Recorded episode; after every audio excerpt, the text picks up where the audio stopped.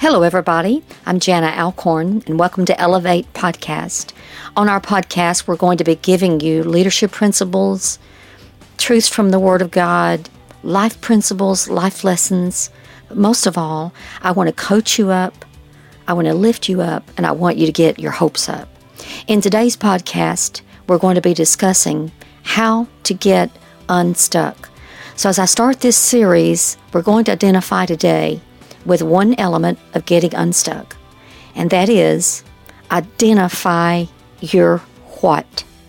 Your what is what makes you tick. It's the reason you get up in the morning. It's connected to purpose, your what. And I want to tell you how to identify that what. You will never move forward in life until you realize you have a destination you have a what.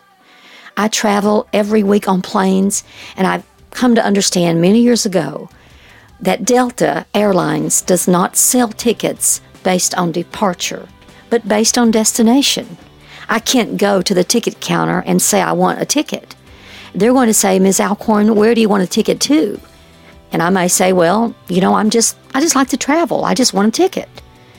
Ms. Alcorn, we do not sell tickets based on departure. We sell tickets based on arrival.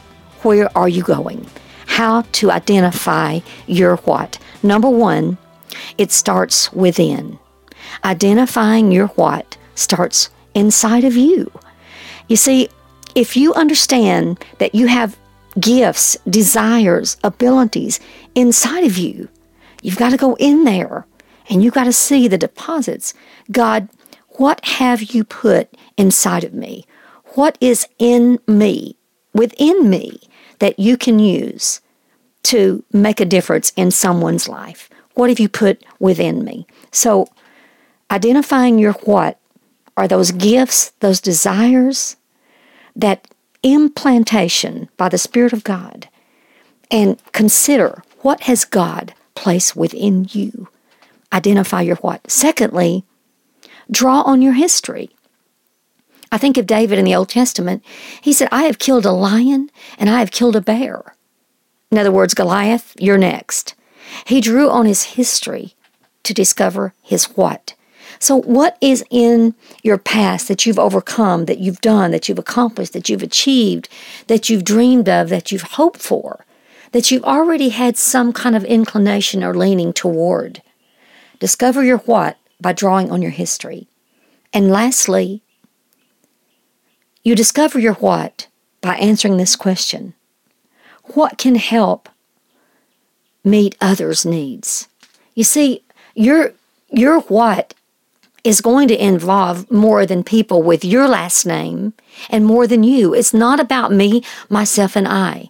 It's about others. How can I help others achieve? How can I add value to others? How can I get the true meaning of life out of my own three foot bubble and put it out, projecting it towards someone else? I even think of the early church in the book of Acts. The first church at Jerusalem was very centered around their clusters. But by the time we get to Acts 13 and the church at Antioch, they begin to enlarge their vision and begin to begin more to be more others oriented and others centered. So identify your what, starting within, look at your history, and also how can you help others achieve what they need. Everybody, connect with me on social media at Jana Alcorn. Go to my website, janaalcorn.com. I've got some free resources for you. God bless.